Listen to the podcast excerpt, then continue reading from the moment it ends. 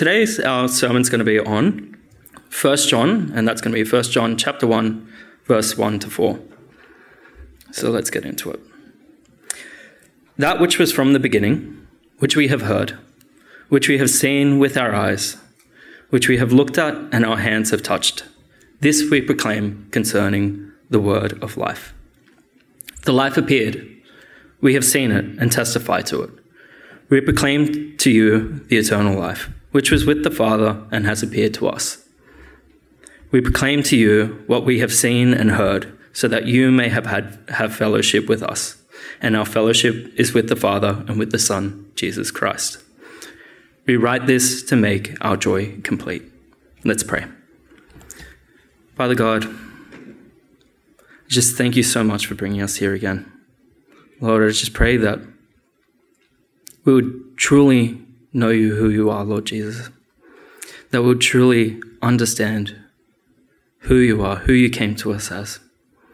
And Lord, we would be able to come in fellowship and join in relationship with each other here under you and know you so, so well.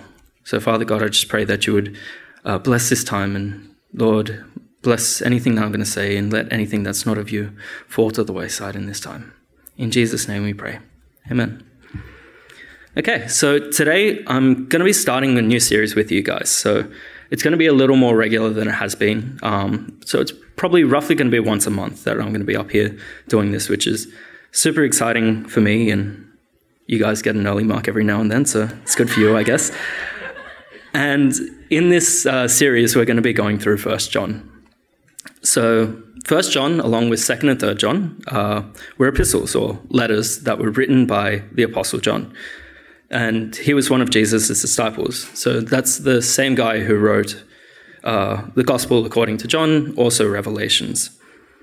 Um, and I genuinely find this super exciting because if you're wanting to know how to follow Jesus, who could you possibly learn better from than a guy who is following him for his entire earthly ministry? So that's sort of part of the heart of why I decided to choose this book. So, everything exists in, within a context, and John's letter is no different to anything else. So I think it's really important that we start with a bit of the context, a bit of the backstory of what's actually happening right here, if we want this letter to make sense. So let's start with that background.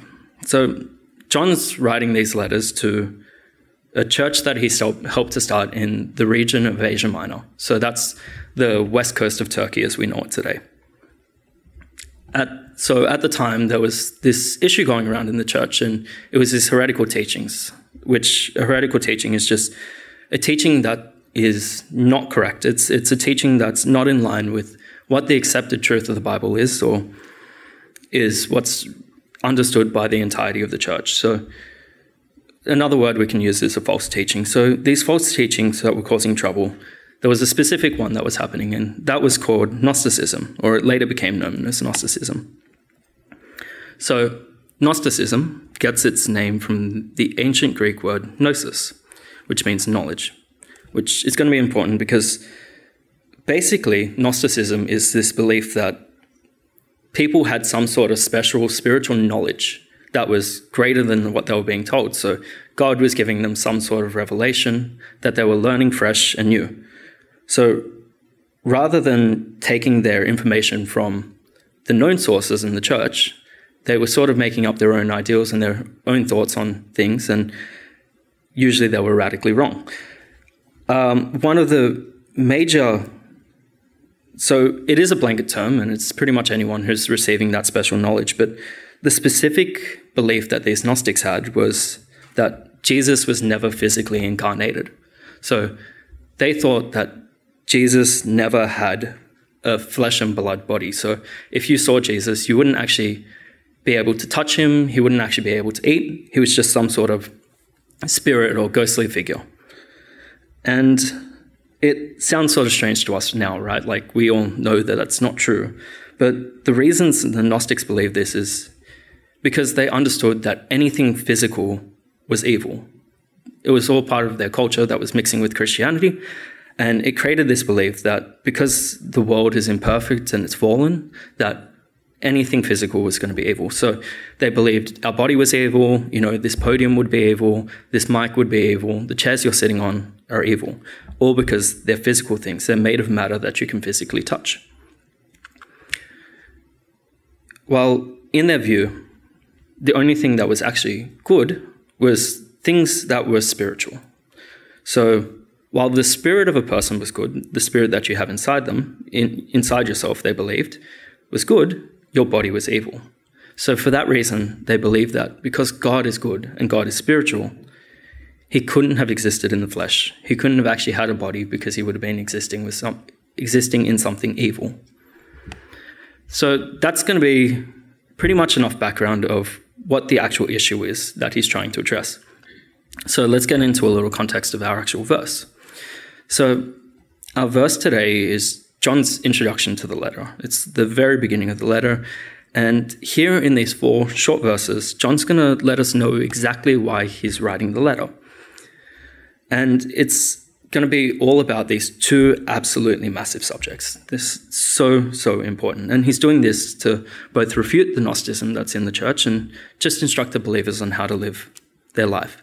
So the first subject that he's going to talk about is Christology. So to explain that simply, uh, Christology is how we understand Christ, our understanding of Him. So it's going to cover both His nature, so, you know, Him being both human, fully human, born of a woman, and fully God. Christology is also going to cover His work in His role in salvation and His resurrection. So that's Christology. And on the other the other thing that he's going to be talking about, the other big subject that he's going to be talking about is Christian fellowship and living. So that's going to be how we live our lives, both as individuals and as a community, in Christ. So let's keep that in mind as we're going to be going through the series. John will be countering Gnosticism, and he's going to be doing it a lot, and he's going to be doing it by talking about who Jesus Christ really was and how we're supposed to live our life in response to that. Okay, now that I've kind of gone on about the background stuff and we get an understanding of that, let's let's get into our passage. Let's let's dig into that. And so our first point for today is Jesus was fully God and fully man. So John decides he's just going to jump straight into correcting these misbeliefs. So the Gnostic, um, so in verse 1, if we read it, it says, That which was from the beginning, which we have heard, which we have seen with our eyes, which we have looked at, and our hands have touched, we proclaim this concerning the word of life. So, this Gnostic camp, this group of people, they never actually encountered Jesus because this was slightly later into the church. They well, into the 70, 70s. So Jesus had already was already gone. So they had never actually encountered the real Jesus. So they were just a bunch of people who were bringing their cultural beliefs, their thoughts into Christianity. So, you know, they would come along and they would say, like, you know, all things are physical are evil. You, we know this, you know, our culture tells us so, it's evil. So there's no way that Jesus was a real person because how could that be? He can't be evil. And at this point in time, you can imagine how frustrated John must have been in the situation. You know, he, here are these guys saying that this guy wasn't real. So he would have had to be like, you know, I saw them with my own two eyes. I literally followed around Jesus for three years straight. We shared meats, meals together. I saw him eat. I saw him eat a lot, really. I knew his mum who gave birth to him. You can't get more real than that. The guy even washed my feet. So, regardless of what these Gnostics believed, those who saw him and had a first hand encounter with him make it clear that Jesus was a very, very real person. He wasn't some sort of spirit, he existed in living, breathing, flesh and blood human. So, while John is telling us here in this verse that Jesus was a human, at the same time, he also explains that Jesus was something more, something much, much more than just human. He says here that he was the word of life that existed in the beginning with God. John also refers to Jesus as the eternal life, which was with the Father who appeared to us. So, and John actually says something very, very similar in the beginning of the gospel he authored. So let's take a look at that. That's going to be John 1 1 through 4. and it says, In the beginning was the Word, and the Word was with God, and the Word was God. That's that living the Word of life. He was with God in the beginning. Through him, all things that were made, without him, nothing was made that has been made. In him was life, and that life was the light of all mankind. Again, that's that eternal life. So here, John is making it absolutely clear that Jesus was not just a human, but God himself. Now, this whole thing may raise a question for some of us that what is the big deal? Why does it actually matter if Jesus was a human? Like, couldn't he have just been a spirit? Did, did it actually matter at all that he came physically rather than just in the spirit? It's an absolute fair question. I don't blame you for asking it. And the, abs- the answer is it absolutely matters. It is so important. First of all, the incarnation of Jesus, when he came in the flesh, in a human body, that was when the literal God of the universe decided to come down and anchor himself in history. And he did that so that we could really know him as a person. You know, he, he appeared in front of eyewitnesses who accounts we ha- still have today. We're literally reading those accounts today. And that is massively important that we have these accounts because most other religions, you will never see an account like that where they physically encounter the real God, thousands of people all at the same time. But as important as that is, that we have an eyewitness of God, that's not even the most important reason.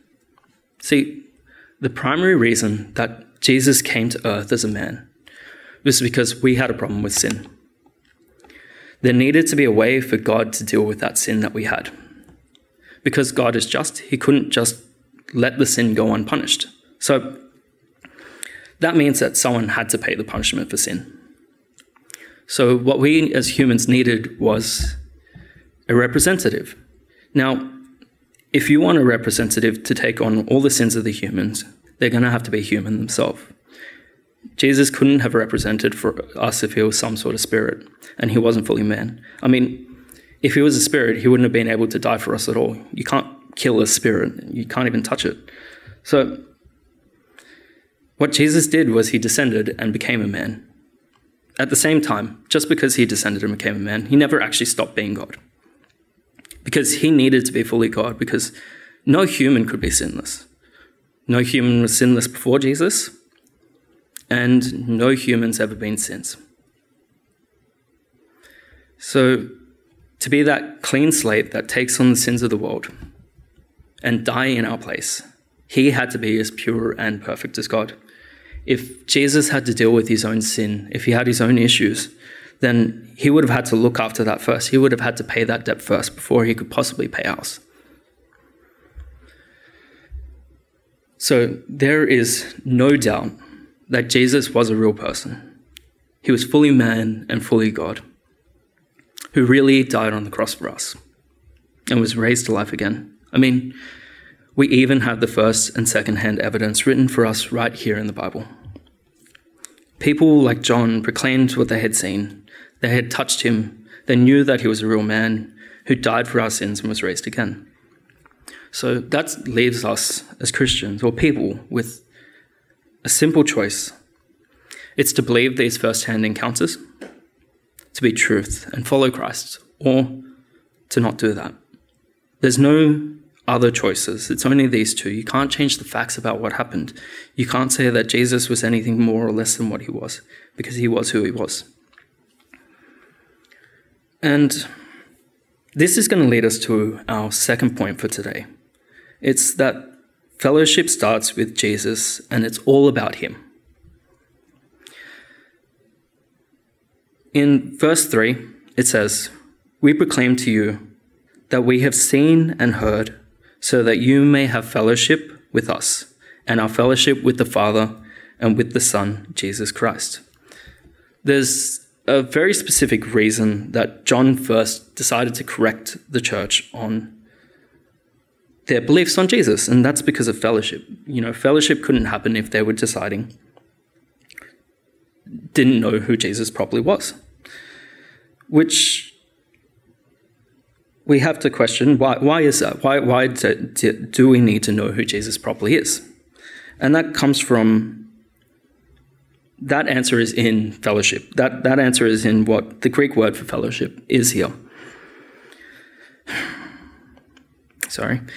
So the, the Greek word that John decides to use is koinonia. Koinonia can either be to, used to describe a shared labor or work, so that would be like two people plowing a field together, or it could be a common enjoyment of an experience. So that's like two people, you know, watching a movie or doing something fun together. What this common experience in Christian thought is, though, is it's not, you know, it's not us sharing food, and it's not us doing work together. It's it's talking about a very specific shared experience that we all hold as Christians, and that's the common shared experience of Jesus Christ. And for you to have that shared experience, you really have to be in agreement with who Jesus really was. Like, if you're walking down the street with a friend and you know they say they saw, a green Lamborghini and you saw a yellow Volkswagen, then you're clearly not in agreement. You're not going to be able to actually say that you saw the same thing. And it's the same here. If we're not fully in agreement with who Jesus is, then fellowship can't start. So in John's time, that agreement, that understanding of who Jesus was, came from the apostles directly, what they said about him. And in our time, that comes from the written word of the Bible.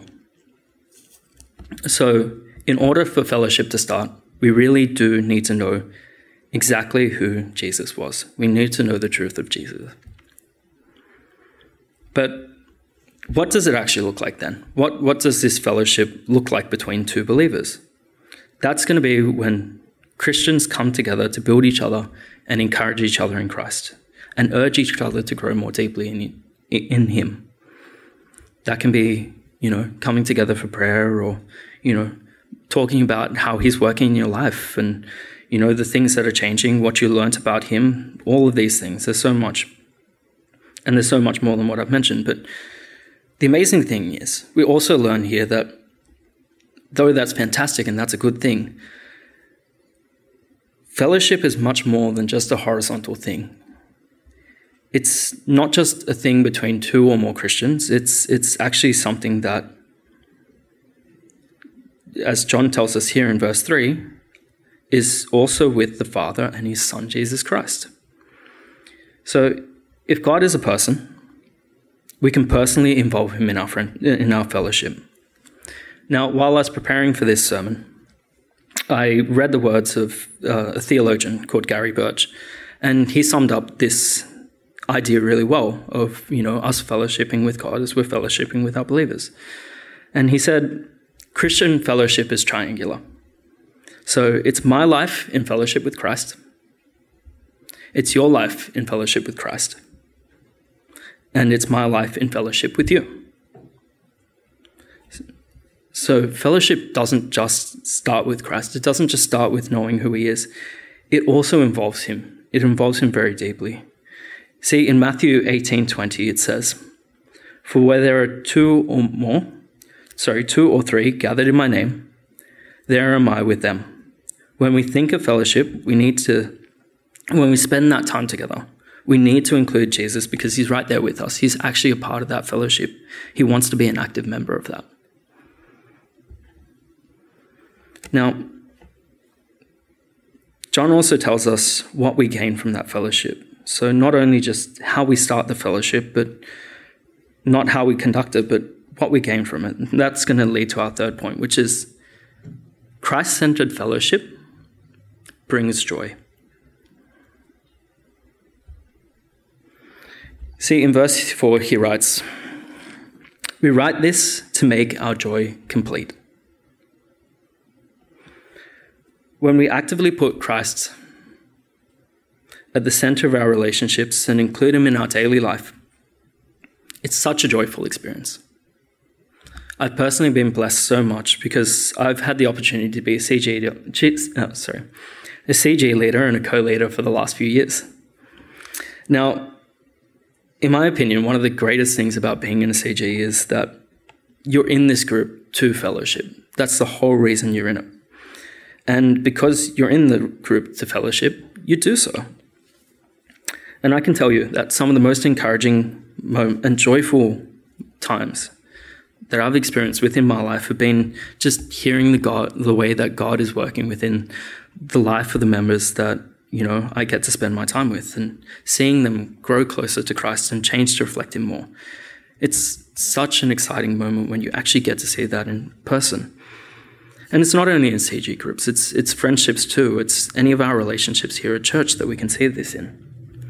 So John's not trying to sell an empty promise. He's not saying, you know, fellowship is going to just bring us joy and nothing else, but, you know, we're going to be joyful from now on because we fellowship once. But rather, having a genuine Christ centered fellowship, one that actually reflects Him, one that focuses on Him, we're going to experience these moments of joy with Christ and our fellow believers as well. As we're going to go through life together, as He touches our lives and changes us to be more like Him, when we're actually communing and talking about Him and, you know, praying together. See, fellowship is all about Christ. He's the absolute center of it all. So, to have real fellowship, we need to know the real Christ, first of all. But when we have that fellowship, it brings so much joy and encouragement. Now, as we come to the close of our message today, first of all, I'd just like to say to you if, if you feel like your foundation's not quite there yet, if, if you need to know more about Jesus and who he is, if this has sort of raised any questions for you, then don't be shy. Please reach out to me, Pastor Eddie, or one of your leaders because it's so important to know the genuine truth of who Christ is. And we would all be happy to share that with you and help you on your journey to knowing Him better. That aside, church, could I challenge you today that we would decide to make all of our friendships and relationships here at church to be ones that are genuinely centered on Christ? You know, we're, we're all here for a reason. So don't be shy to bring up Jesus with your friends. Let's actually start talking about him like he's in the room, like he's a part of the conversation. You know, when was the last time you shared about what Christ is doing in your life? And when was the last time we prayed for each other? For some of us, that was quite recently, which is fantastic. Keep at it. For some of us, it's probably quite a while longer. But could you imagine what the church would be like if we all genuinely wanted to build each other up and see each other grow in Christ. If we actually boldly shared the way that He was shaping us and changing us in life, wouldn't that just be amazing? I mean, we would actually get to see people's lives change. And I guarantee you it would bring so much joy to us all.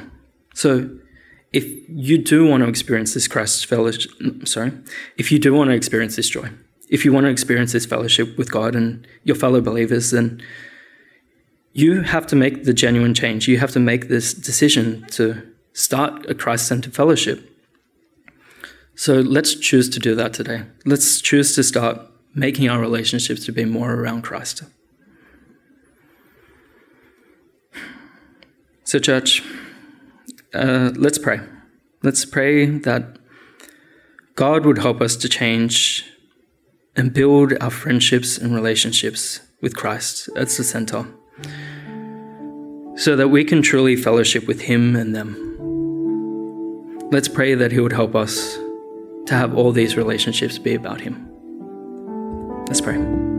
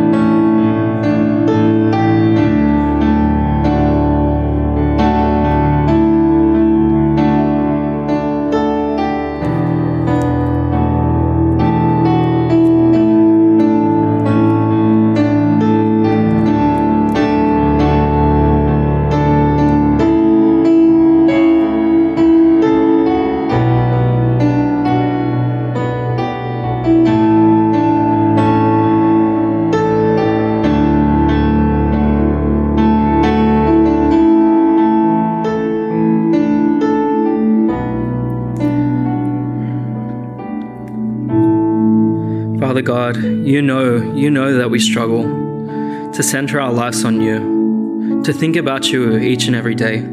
So, Father God, wouldn't you first change our hearts to be more after you? Change our minds to know the truth of who you are. And Lord, help us to take the bold decision to step out and change our relationships to be more like you, Father God, because you deserve the glory. You deserve to be worshipped and praised, Father God. And Lord, when we do that, when we come, Lord, you even give us joy. So, Father God, wouldn't you fill our lives with that joy? Wouldn't you fill our lives with this fellowship, Father God? Help us and change and be more like you this day. In Jesus' mighty name we pray. Amen.